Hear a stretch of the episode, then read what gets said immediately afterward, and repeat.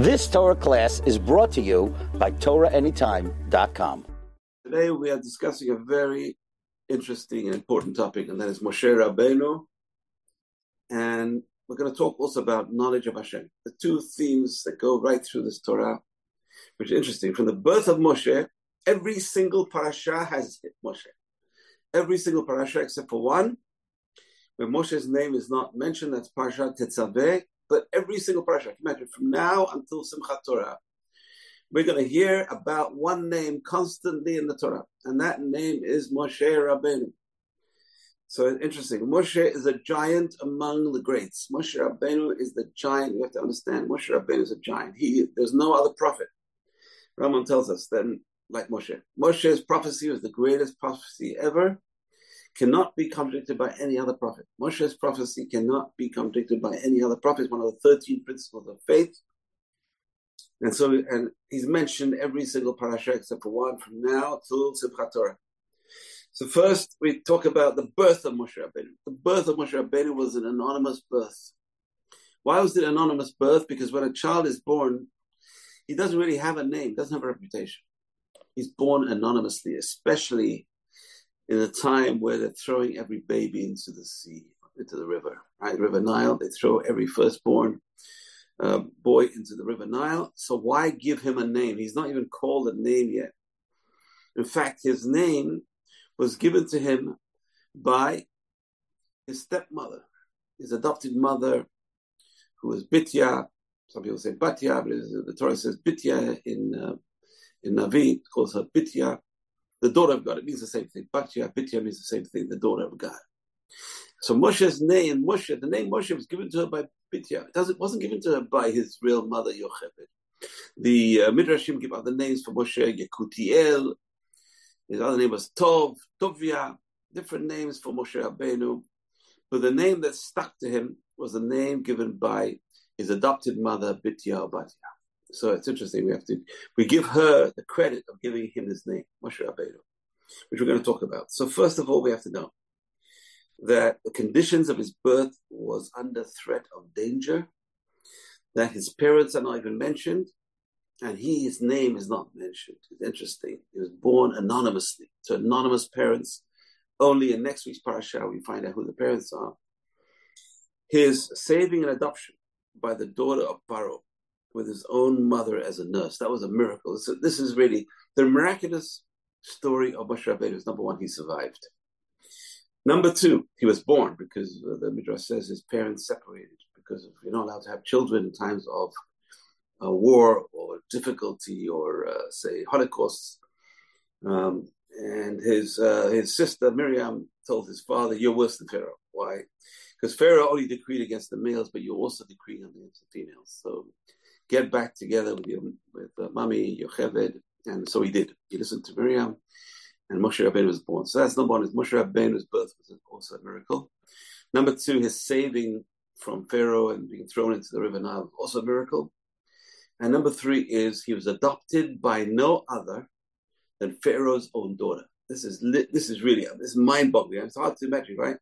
Here is it's like it's like saying Yamach Hitler. You have to understand Pharaoh is like Hitler. In fact, a lot of the techniques used by Pharaoh to get rid of the Jews, concentration camps was an invention of Pharaoh. Separating the men from women was, was an invention of Pharaoh. Hitler, Yimach modeled himself after Pharaoh. Now think about this. Here is the Hitler of the time, Pharaoh, adopting in his palace, his daughter adopted a Jewish boy. Now this is mind blowing that the leader of the Jews had the best possible Egyptian education. He was educated as a prince in Pharaoh's house, in Pharaoh's own house. Here, the anti Semite classified number one is raising in his own house this Jewish boy. This, this is wild. This is mind boggling, right? So, his saving and adoption was by Pharaoh's daughter, and who does Pharaoh's daughter hire to feed the baby? Who, we, who, who gave milk to the baby was no other than his own mother. Here, look at the, look at Hashem's humor. I, I think of this as God's sense of humor, right? Here's the greatest enemy of the Jews raising the future leader of the Jewish people in his house. Right? Here is the greatest enemy of the Jews paying the Jewish mother to feed her own child. Right? Think about it. Right? You're the mother, you hide the baby, throw him in the river, put him in the basket in the river, and Pharaoh's daughter finds the baby, and Miriam goes to runs to the mother. But you want someone to a witness for the baby? And she says, Yes. And she brings her own mother, and she's paying the mother for five years to feed the baby. It's amazing. And and it's interesting is because this is where he gets his background from.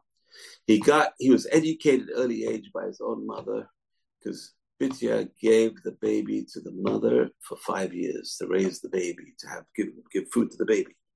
So that's that's wild. His rise in the household of Pharaoh and his renunciation of all this. He was raised as a prince in Egypt, and he could have stayed as a prince of Egypt. He could have taken over Egypt one day, maybe.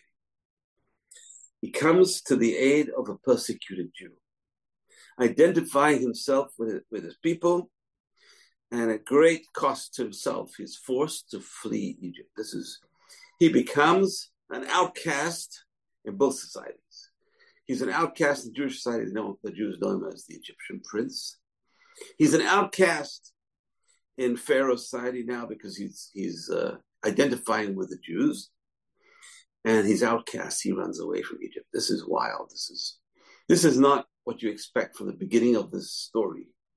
Is it starts with terrible things. It starts, and the whole story is not just Moshe, but also the Jewish people in Egypt. Starts, they run away, and they go to their brother Joseph, who supports them, and then the Pharaoh turns against them. So it starts on a very bad note. The book of Shemot starts on a very poor note, and it ends on a very high note. Book of Shemot, we have to understand, starts on a very poor note, ends on a high note, and the same thing applies to Moshe Rabbeinu's story. Starts on a very low note, but eventually ends on an extremely high note, which we're going to talk about. So his new life as a shepherd in the wilderness. Now it's interesting. He goes to, he runs away to Midian, and he meets the girls. Now, there's a few different points in the life of, of Moshe Rabbeinu which illustrates how he grew, right? So, how, what happened? How, how did he grow? So, number one is the first event that really made him grow is when he identifies with the persecuted Jews. Here he is, he could escape. He's a prince in the house of Pharaoh. No one knows he's Jewish. Well, they may have, they may have their, their suspicions, but they don't know for sure. He is uh, Pharaoh's looking after him personally. Midrash says he had a test when he was younger, and that's how he got a lisp. But he survived, and uh, no more suspicion. And now he's clear. All of a sudden, he sees this Egyptian taskmaster beating the Jew, and he risks his life and saves the Jew and buries the taskmaster. The Zohar says he killed him with the name of God. That's a very important idea. He killed him with the name of God. He didn't use any violence. He just said God's name. We're going to talk about more about that. How God is the life force of everything in this world. God is the life force of everything in the world. God gives life and God takes away life. God is the life force. God decides. And then he has to run away. Okay, that's a choice. Again, he has to make this choice. He's now an outcast. He runs away and he runs to Midian. Over there, he sees persecution. Now, what's interesting about Moshe Rabbeinu, it didn't matter if a Jew is being persecuted or a non-Jew was being persecuted.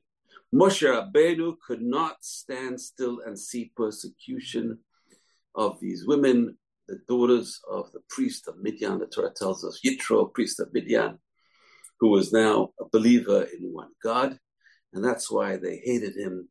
The Midianites didn't like him, and they didn't like his daughters. That's why the shepherds over there refused to let his daughters feed their sheep. Moshe Rabbeinu intervenes. Moshe cannot see an injustice and not intervene. So that's the second story. It's uh, he's seeing a non non-Jewish girls um, on the receiving end from these non-Jewish shepherds, and again he can't stand still. He intervenes, and not only does he intervene get rid of the shepherds and chase them away, and he feeds the sheep of these girls. And these girls go back. Seven daughters. Yitro has seven daughters. Doesn't say eight sons. He has seven daughters, and here's the story. How come, girls, you're coming back so early today? And the girls say there was this Egyptian man, and obviously he was dressed as an Egyptian, and he saved us from the shepherds. And Yitro says, Where is he? Bring him quickly. I got seven daughters to marry off. Bring him quickly. so Moshe Rabbeinu goes, he's introduced to Yitro, and Moshe Rabbeinu marries the daughter of Yitro, who was Zipporah. So this is an interesting second story of Moshe Rabbeinu's growth. The third story is a midrash, and the midrash says, well, we know the Torah says he became a shepherd to Yitro's sheep, and the story the midrash says is one day he sees the big hefty sheep pushing away the small sheep from the water, and he takes the side of the persecuted, the small sheep is persecuted. He picks up the small sheep, gives him food and water, looks after the small sheep. And then he has this vision. So number four is the vision. He has the vision of the burning bush. So all these things happen to him. And we see over here, number one is his humility. Number two is defiance of Pharaoh and the might of Egypt. Number three is eventually he is called on by God. Now, I don't know about you, I have never been called on personally by God. God never spoke to me, right? And the fact is that today we have no more prophecy, which means God does not speak to us directly. So, how does Hashem speak to us today? And the answer is He speaks to us through the Torah. All the messages of Torah, when a person reads Torah, a person got to think Hashem is speaking to me personally through the Torah. What is Hashem trying to tell me? What is that, what is the message I'm trying to get? So let's try and investigate. What is the message for us in this week's parasha of Shemot? Number one, it's called Shemot because names are very important. The names we give our kids are tremendously important because when a person says, Who am I? the first thing that comes into the head is the name. Now, it's interesting because this parasha has not just the name of people, but also this is the question we're going to deal with later on. And that is Moshe Rabbeinu asked God, Who are you? When they ask me, when the people ask me who you are, what name shall I tell them? So this parasha is about names. It's names about people, and it's also names about Hashem himself. This is very fascinating. That we have a mission in this world. Our mission in this world is to get to know God. How can we know God? We're going to talk about that. That's, so a name is very, very critical. The names we use are very, very critical. So Hashem calls upon Moshe. Obviously, he saw Moshe, caring person.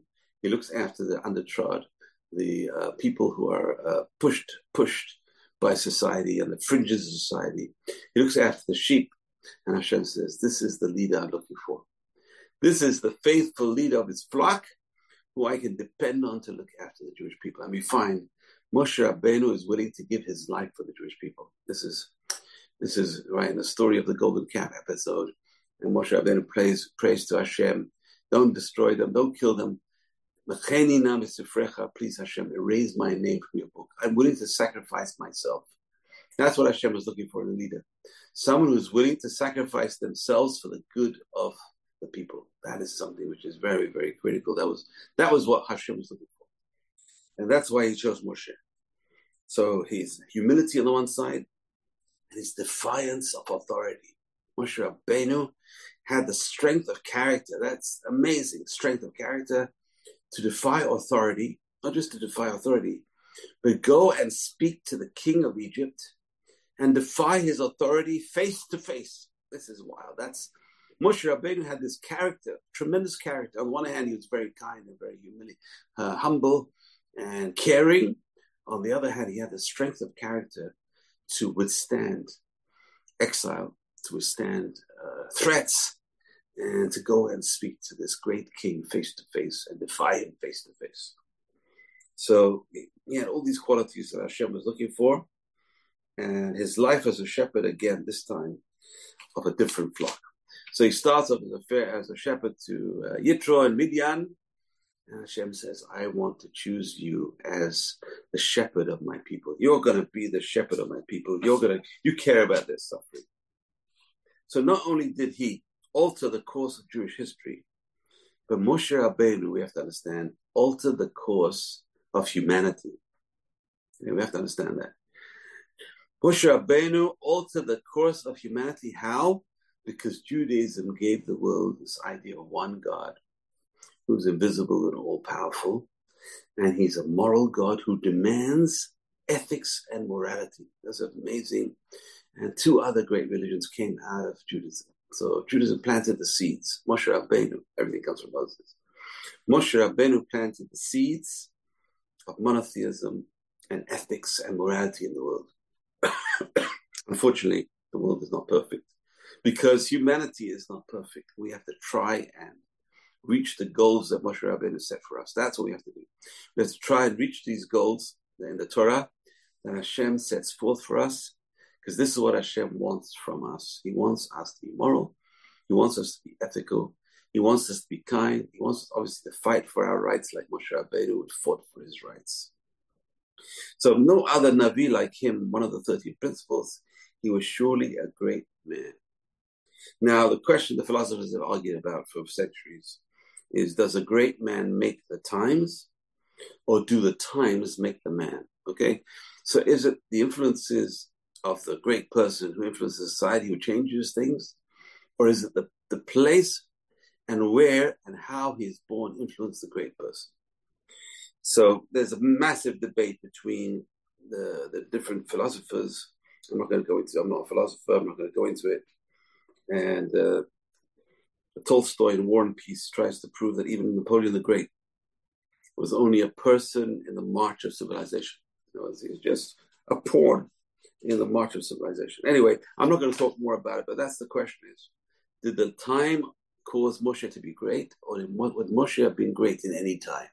And that's the big debate uh, the countries have. Rashi brings down between Rav and Shmuel regarding Noach. Noach was a tzaddik in his time, and so Rashi says, well, there's different opinions. One opinion says if he was tzaddik in his time, how much more so he'll be a tzaddik in better times. And the other opinion says, no, if he, he was a tzaddik in his time, but in the time of Abraham, he'd be a zero. So does this, the times make the person great, or does the person make the times great? Okay, so that's philosophy. I'm not going to go much into that. But why do we consider, say, Eliyahu Navi our hero? And we have a special cup for Eliyahu Navi, and, and, we have a chair for him at the Brit. So, yeah, Eliyahu Navi at Haggadah, we have the Kos Shel Eliyahu.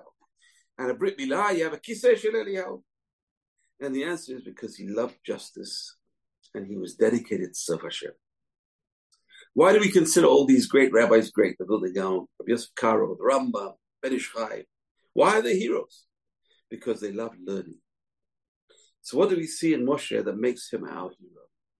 So number one, he hated oppression. He hated oppression. He hated the oppression of the Jewish people.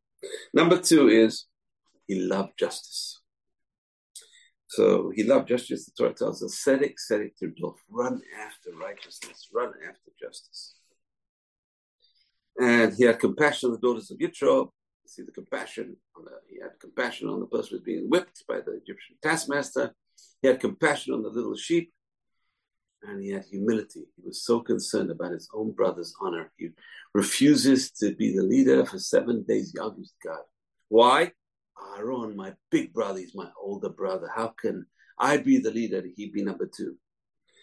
And until Hashem tells him, don't worry, Aaron is going to be very happy. And not only is he going to be happy, he's going to be happy in his heart, which means he doesn't only show happiness, he's truly going to be happy. That was the greatness of Moshe and Aaron. And here we we're starting a new stage of Jewish history, and that is brotherly love.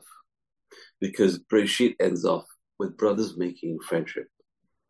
But we don't know if it was true friendship or fake friendship. Did the brothers of Joseph really believe that he loved them, or were they just thinking? And it's not so clear, but here, that's someone asked me last week, what is the, if you give me Breshit on one foot, what would you tell me? So I said, Breshit is all about brothers hating each other and brothers hate each other, what happens? Then the Breshit is exile. If brothers hate each other, it ends in exile. It's not a good ending. But Shemot ends, we're in exile, but brothers love each other. And that is the secret of redemption. And brothers and sisters, which we they did, those three amazing love between them. Miriam, Aaron, and Moshe. Miriam, Aaron, and Moses, they loved each other. There was like a bond between them, inseparable bond between them. They loved each other tremendously. And that was the secret of our redemption. The secret of our redemption is when we get along. You know, we have to get along. In Israel, outside Israel, Jews have to get along. We have to. That's the secret of redemption. So now, right now, everyone's united. Everyone in Israel today is united. We're fortunate, thank God. All the divisiveness that was before the war has nearly, nearly evaporated. I would say it's completely evaporated, and hopefully it will never come back. If we're united, no one can touch us.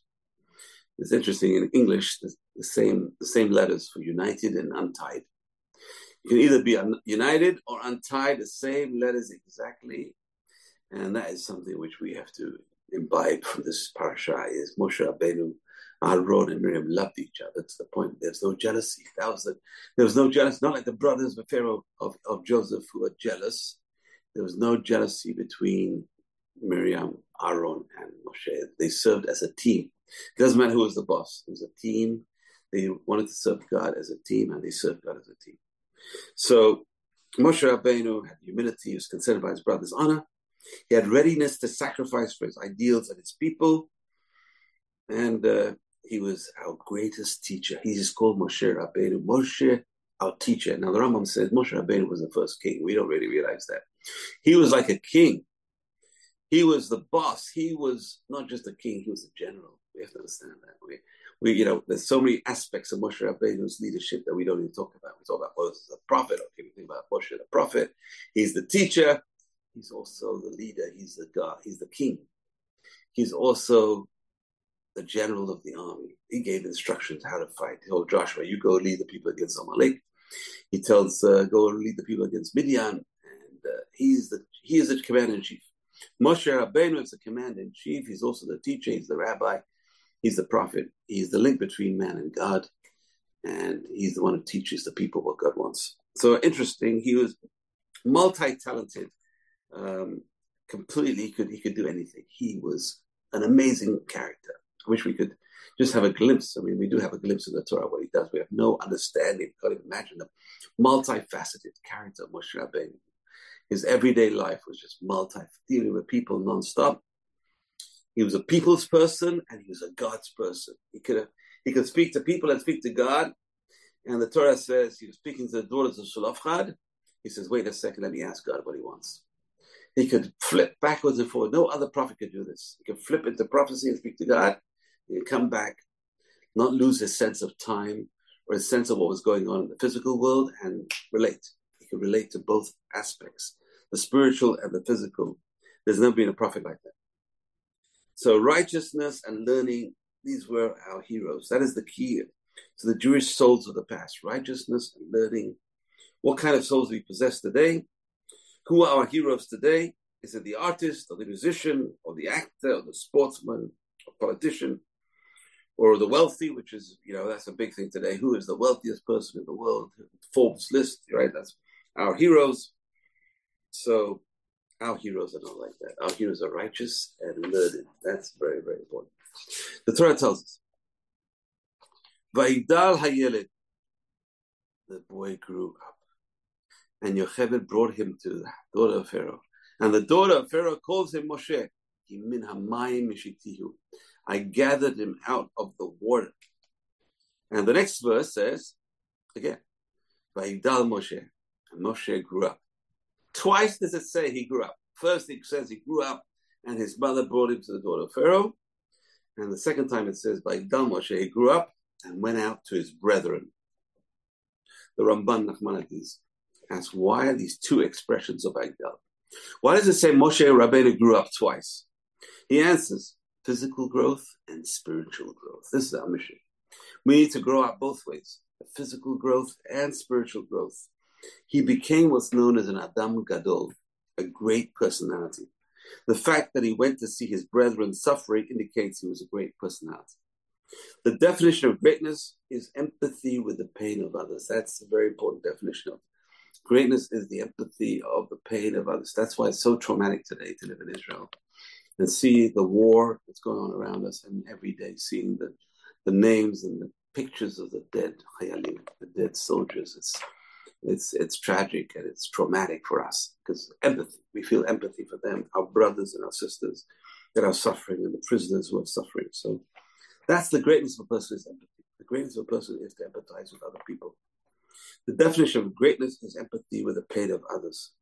Noseh, what's called noseh be'ol chaviro, bear the burdens of his friend, bear one's the burdens of others, and that is number one through empathy. Moshe Rabbeinu bear the burdens of others. He went out and saw the challenge. He went out, saw from the outside. He didn't just look from the outside inside. He actually felt their pain. challenge as parents or educators teaching children to look beyond themselves. That's number one thing. When we teach our children, we have to teach them to look at other people's pain. Know? When I was uh, early childhood, I was uh, observing the early childhood when I was in education. And we had this great early childhood principal. Amazing woman. This was amazing, amazing woman. And what happened was, as two kids normally do, two boys smack. One boy smack the other. And one boy's crying, comes to the teacher, teacher, you know, he smacked me. Eh, and the principal says to the boy, he says, look at the boy who you smacked, see his crying. You think he's happy or sad? And the boy says, well, he's crying, must be sad. You think it's fun for that boy to feel sad? No, because he's crying. No, he's feeling sad. So she's teaching that young boy empathy. That's something which we have to teach our children and people in our schools. These are these are the first things we have to teach them is empathy for others. See how not just how what I want, how will other people feel if I say this to them? How will other people feel if I do this to them? So this is what Moshe Rabbeinu was understood from an early Vaidal Hayeled. He grew up as a child in a physical sense, Vaidal Hayeled, and he grew up in a spiritual sense. What does that mean? He went to see his brother's pain and he empathized with his brother. So very, very important. Now, what I want to focus on now for the rest of this class is this idea of Hashem. Hashem's name, which is, is so critical because when we think of God, what do we think of? We think of his name. His name is critical. And the name of God is the pathway to God. The name of anyone is their pathway. How do you get to someone? You call their name. I want to speak to you. I call you by your name. I'll say, hey, how you doing? What's, what's, well, maybe people do today. That's the slangs, but the way to pathway to someone is by calling their name. And, you know, when I was uh, in, when my kids were younger, I had a daughter, my youngest daughter and she would say Abba, and I'd be looking at my computer and typing something up, and I wouldn't look at her. I said, "Yeah," and she said, "Abba, you're not looking at me." So how do we cause this interaction, human interaction? The answer is through the name. How do we cause spiritual interactions? The answer is by using God's name. Everything we do, blessings, prayers, everything we use different names of God. Now, Rambam tells us there are seven names of God which are so holy, we're not allowed to erase them. The seven names of God.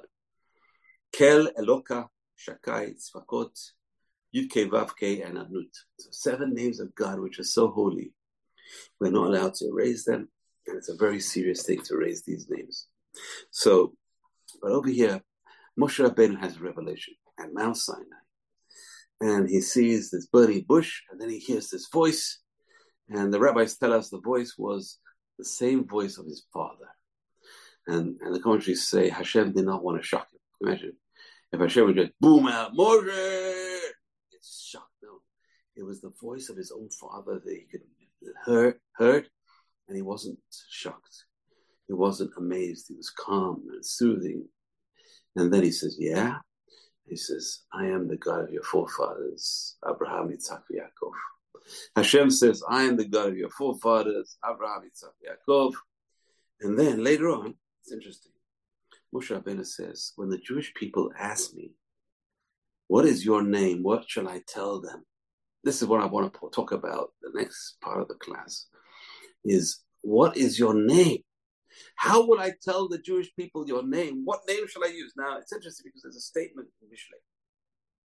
Mishlei, the book of parables, the book of uh, written by King Solomon, who was the wisest person. Chapter 18 is a long book. We went through it one time. You can look it up backwards in the classes on Torah Anytime.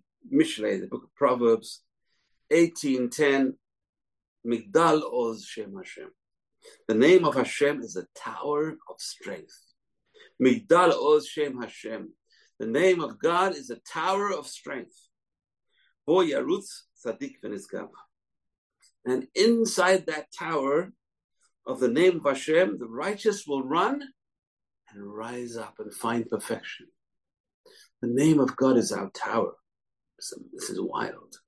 Moshe Rabbeinu is asking God, what is your name? So that my people, Israel, can use your name as their tower of strength. And we can run inside it and grow. It's how do you grow? You grow inside God's name. What does that mean? So we have to understand this this verse a little bit more fundamentally. It doesn't say that Hashem is a tower of strength. Now I would say that's that's what you know. That's what someone should have written. God is a tower of strength. No, it says God's name is a tower of strength. Um, God's name is a tower. The name of God is the tower. It's the name of God that is described as a fortress for us to take shelter in. We have to take shelter in God's name. There's another pasuk, there's another verse, and this is in Psalms, book of Psalms, Psalm 20, verse 8. Ele barechev, these people will ride in chariots. Ve'ele basasim, these people will ride on on horses. Va'anachnu, Shem Hashem Elokeinu naskir. What do we come with? We come with Hashem's name. Shem Hashem Elokeinu naskir. We'll come with the name of God, our Lord, and we'll mention that name, the name of Hashem. We have to understand our army is the name of Hashem, and our fortress is the name of Hashem. Because when you're in trouble, what is the first thing to do when you're in trouble? Obviously, there's physical things to do, but there's also spiritual things to do. You know, I heard this great story uh, last week. My, my wife told me the story, and she said that there were there were two soldiers going in on the first day. The worst day was the first day, October seventh. I'll never forget. It was Simchat Torah. Um, we're hearing sirens are going up and down the shul uh, every every five minutes. Now the sirens, at least seven sirens that day. It was terrible. And Yerushalayim, I can't imagine what it was like closer. And, and there was nothing. There was no no one on duty. There, I mean, it was like empty. It was like it a disaster. There was no air force. There was nothing in the sky. There was no planes. There was no there was no guards. It was like an empty. The border was was not controlled. The border was empty of soldiers. It was a terrible disaster.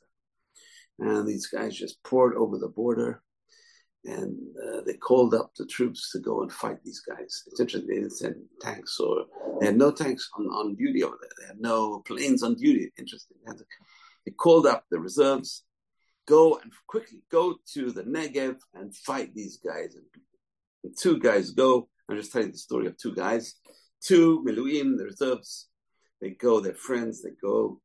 They're not at all religious. They go and there's, there's, there's artillery and missiles. And they're so scared, they're terrified. One, one of them says, if we get out of here alive, I'm going to start keeping Shabbat. If we get out of here alive, I'm going to start becoming religious. I'm going to start keeping Shabbat. He said, within a few seconds, everything stopped. All the artillery, all the missiles, everything stopped within a few seconds. And sure enough, this is the friend saying it. He says, My friend became Shomer Shabbat. Since that time, he's been Shomer Shabbat. He said, I'm not Shomer Shabbat yet, but now I'm going to Friday night prayers. Because the first thing we do when we're in trouble, we have to remember this we're in trouble. Scream out, Hashem, help me, Hashem, save me. If you scream out to Hashem to save you, another story. This is a this is one of the stories I heard. I was in uh, in uh, Highland Park, and there was an Israeli soldier who came back. That time was the Lebanon War. I think it's the second Lebanon War. He was in Lebanon, and he says a true story. So what happened in Lebanon is they were advanced. They crossed the Litani River, which is advanced. They went into Lebanon, infantry going into Lebanon, and they sort of lost their way. They lost their way back to the main army, and they didn't know what to do. And the and the, the captain didn't know what to do with these troops. They were lost in the Lebanon. And he says, guys, he says, only one thing to do. Let's say Shema Israel together. Let's pray to God and say Shema Israel together. And they all said Shema Israel. Now, all of them, not all of them were religious, not all of them knew what Shema Israel He's explained to them what does that mean. This is the fundament of our faith. There's one God who will help us. So they all said Shema Israel, Shem And this is, a, this is a true story I heard from the guy himself. He says, all of a sudden, they see a cloud in the sky. And, and it becomes like a mist and a fog. And it seems like they were surrounded by the, the Hezbollah. And they went into the fog and they it led them back to Israel. It's interesting. So again, you, you hear the stories, and Israel Hashem, person going to have faith, but we have to have faith in God. And Hashem will help us. We're in trouble. And how do we get in touch with Hashem? Through His name. His name is our fortress. So let's go more into this. What does that mean? So Moshe Rabbeinu says, What should I tell them? What should I tell the Jewish people? Who is sending me? And Hashem says, Pay attention. To know Hashem's mean, name means to know Hashem. That's the rock bottom of the Torah. Chovat levavot. Okay, the duties of the heart. The duties of the heart written by Bachya ibn Pakuda a thousand years ago. First Sefer Musar. The first of our books of ethics was written in Spain. Bachya ibn Pakuda. It's called Chovat Levavot, Duties of the Heart. Amazing book. Um, it has two volumes in English. Just get the second one. Don't buy the first one. The first one is really heavy duty philosophy. If you're a philosopher, okay. The second one is the one you want that talks about different things, the, the thoughts, the belief system of the Torah, explaining everything to us. So he says, the Cholabas says, in Shaar Habechina, he says, your service to Hashem and your love to Hashem depends on how much you know about Him. If you don't know anything about Hashem, how can you relate to Hashem? How can you love Hashem? There's a mitzvah of the Torah to love Hashem. It's in the Shema. There's a mitzvah to fear Hashem. But if you don't know who He is, and it's so hard to know Hashem, how do we know Hashem? That's what Rab, that's what the Rambam says as well. Rambam says our perfection is measured by how much we are aware of the attributes of God. That's interesting. In other words, our relationship to Hashem is a measure of our perfection in this world. You can't be perfect. You can't be perfect if you don't know Hashem. Our measure of perfection this world is, is based on how much of Hashem you know. You know, the Rambam over there in, uh, talks about Olam Haba, the world to come. And he says, in the world to come, don't take this literally, there's no, nothing physical in the world to come. He says, the righteous are sitting and their crowns are on their head. That's what the Talmud says. The Rambam explains. What does that mean? Number one, sitting does not mean there's no sitting on standing. He says that. No sitting on standing in the world to come. So what does that mean? That means we're not striving. The world to come, there's no striving. It's the levels you've reached here. That's where you're going to be in there. That's that's your Gan Eden. That's your Nalba. Levels we reach here is where we're going to go over there. There's no striving. We're sitting. There's no striving in the world to come. And then he says, and the crown is on your head. What's the crown? He said the crown is your reward for knowledge of Hashem. The crown is how far you reach the knowledge of Hashem. Now, knowledge of Hashem is not just esoteric knowledge, it's how you behave because we have to model our behavior on the midot of God. We have 13 attributes to copy. Moshe Rabbeinu gave us 13 attributes to copy. And we say these 13 attributes whenever we want to pray really hard in times of trouble. We say these 13 attributes. Sephardim, we say these 13 Sephardim, Menusach Sfard. And Hasidim also say these 13 attributes every single day. Some people say twice a day, some people say once a day. We say these 13. What do we say these 13 attributes for? Because that's how we relate to God. How do we relate to God? We behave if we're modeling ourselves on Hashem. That's what the Rambam says. We have to model ourselves on God. He is our role model. Now, you can't model yourself on God if you don't know God. So we have to learn who God is and that is what we're talking about. We're talking about dvekut. Dvekut means clinging to Hashem. Clinging to Hashem. How do we cling to Hashem? And the answer is number one is we think about Hashem. Whenever you think about Hashem, and we mention Hashem's name, Avo elecha berachti Hashem says, I will come and bless you. If we don't think about Hashem, then our minds are elsewhere. The Rambam says, when you're when you're with God, you're thinking about Him, you're with Him. When you're not thinking about Him, you're far away. So we have to learn. Uh, so you can imagine two people on a train. One person's thinking about Hashem, the other person's thinking about sports or worse, and uh, one person's with Hashem wherever they are, and one person is far away from Hashem. Right. So this is a very important point. When am I? How often am I with Hashem? How often? How many minutes of a day do I spend with Hashem? That's the question. How do you spend time with Hashem? Think about it. Talk to Him. Pray to Him do a mitzvah and think about why you're doing the mitzvah because Hashem said to do the mitzvah. That's the time we spend, we're linked to Hashem. And we have to think about that, not just do things by rote, because if we do things by rote, we're not thinking. So it's very important not to do things by rote and really think. When a person does a mitzvah, Baruch Atah Hashem, Melech Haolam, I'm thank Hashem, you are the one, you're the creator of the world, you're my God. I'm doing this because you told me to do it. You're the, you're the blessed one. You're going to bless me because I do it. So that is very important. Cling to Hashem.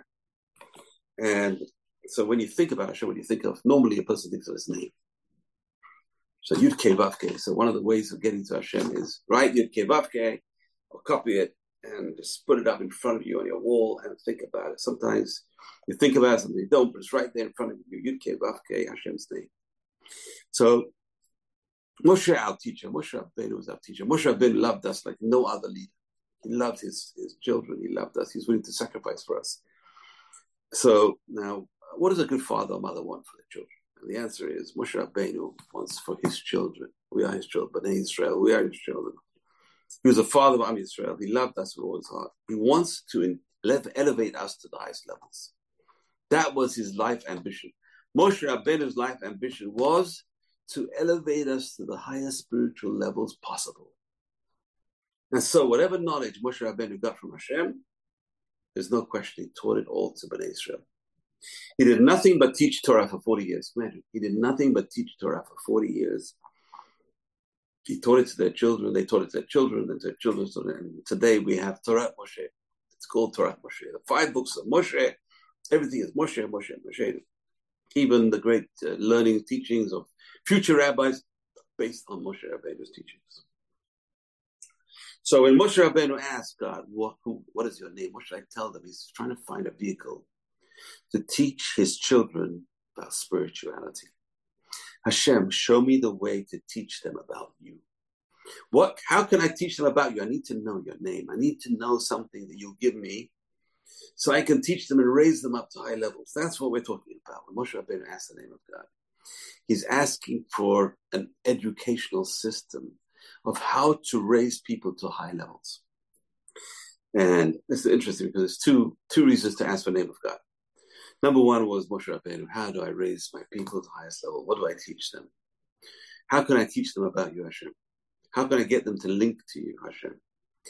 And number two is when Pharaoh asked Moshe, and Moshe goes back to Pharaoh and says, Let my people go, Hashem, the God of the Hebrews. And and, and Pharaoh says, Who is this God that I should listen to him? Me Hashem. Who is this God? So uh, it's interesting. Is that one of the commentaries says, Who is this God? I don't know this God. I need to look him up in my directory. So there's two reasons to find out who is Hashem. Number one is to look him up in the directory. Number two is to try and understand him and link to him. So that's what Moshe Rabbeinu was asking God. And this is what Hashem answers. This is one of the riddles of the Torah. This is one of the we're going to talk about tonight. Hashem says to Moshe, My name is Ekeye Asher Ekeye. I will be what I will be. I will be what it's not it's the mistranslations in English. I am what I am. Wrong. It's in the future tense. I will be what I will be. So we're going to talk about what does that mean? I will be what I will be. It's it's a mystery. What does it mean? I'll be what? So number one is it means God is unchanging, and we refer to God as Yudke Vavke. Haya He was, He is, and will be. He will always be. Hashem is always there. Hashem will always will be. There's nothing else that always will be there. There's nothing else. Even the world, even according to scientists, has a limit. Even the sun has a limit. When the sun dies, we die. So, but Hashem has no limits. I will be what I will be. No limits at all. Okay, we're going to talk about this different reasons. So, number one, big. Let's try and understand what it means. I will be what I will be means, first of all, you won't know me.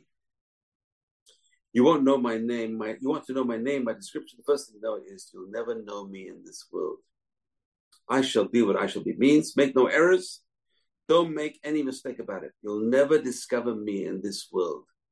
You'll keep searching and understanding more and more, but I will be what I will be unknowable. You can understand the bits and pieces, but you'll never know me properly because I will be what I will be in the future. Maybe you'll find an olam haba. Maybe you can understand more than over here. But in this physical world, Hashem says, you won't know me. You'll know. You'll know bits about me. It's like we cannot understand the spiritual. We're not built for spiritual. We have parts of us where you have a soul. But if you can imagine a rock trying to listen to radio waves, there's no there's no relationship between a rock and a radio wave. So too, we have no relationship, you know, with Hashem. How can we even think about Hashem? We're we're made out of uh, earth clay, that's the body, it's impossible for the body to tune into Hashem. Only through the soul can we tune into Hashem. Hashem says, whatever I tell you about myself, it will be impossible to fully understand. That's the first explanation. I will be what I will be, is you'll not understand me over here. In this world, you won't understand me. I will be what I will be. But doesn't mean a person should not should sit back and say, you know, I'll never be able to understand. What it means is we're going to try and search as much as we can. I will be what I will be, it declares that no matter how great is one's wisdom, we have never completed our task. You know, this is something, you know, more I learn Torah, the more I know what I don't know. I'm, I'm ignorant totally. I just, There's so much Torah. There's so much to learn. There's, you can learn all your life and you're scratching the surface. And then you compare yourself to the greats and say, I mean, well, Vilna Gaon, what I know compared to Vilna Gaon, what I know compared to, I don't know, Rambam and, and Rav Yosef Karo and all the greats who lived before me.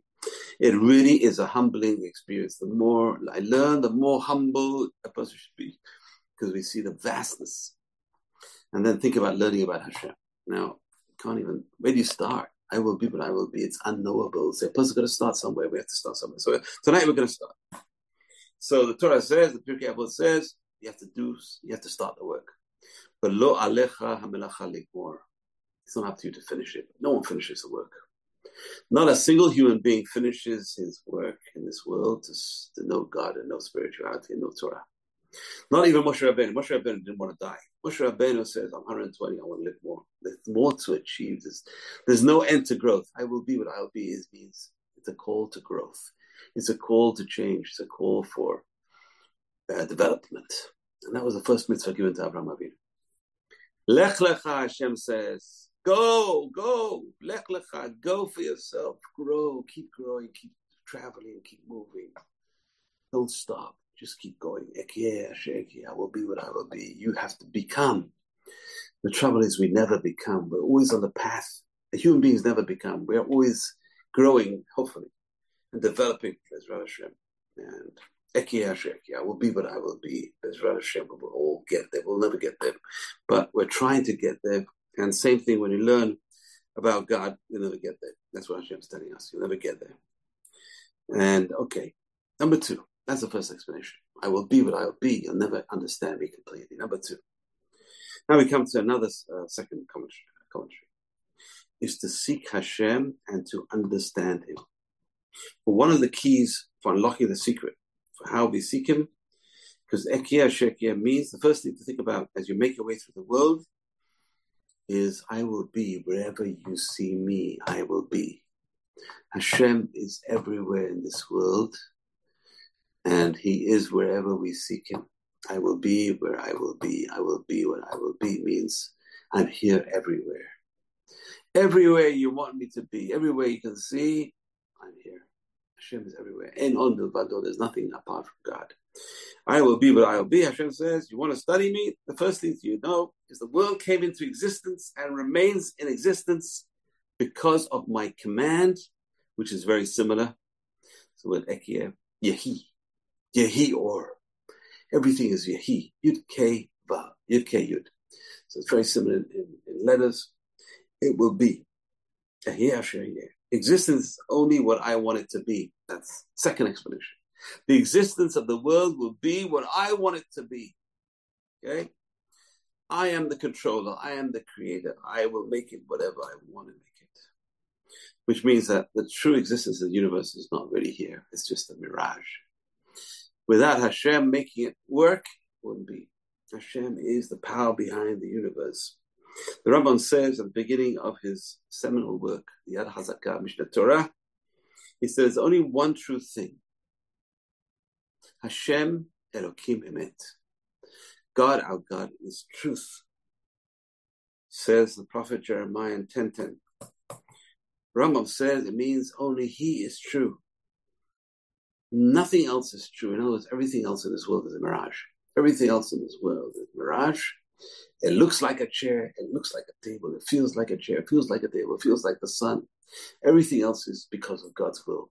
All you see is God's will. God willed it to be, and it's here. So it's God's will. You're not seeing the thing. You're seeing God's will. Because only Hashem is the truth. Let it be. Everything came into existence. Hashem created everything. And that's where everything came from. I will be what I will be. The world will be what I will make it be. Number three.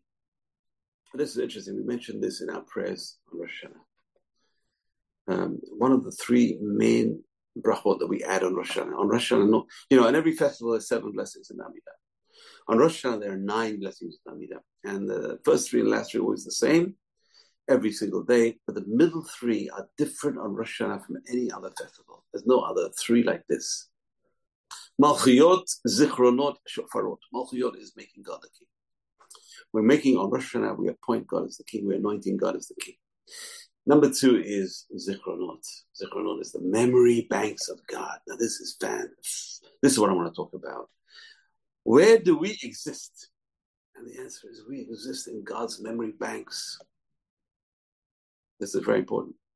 A person wants eternity. How do we obtain eternity?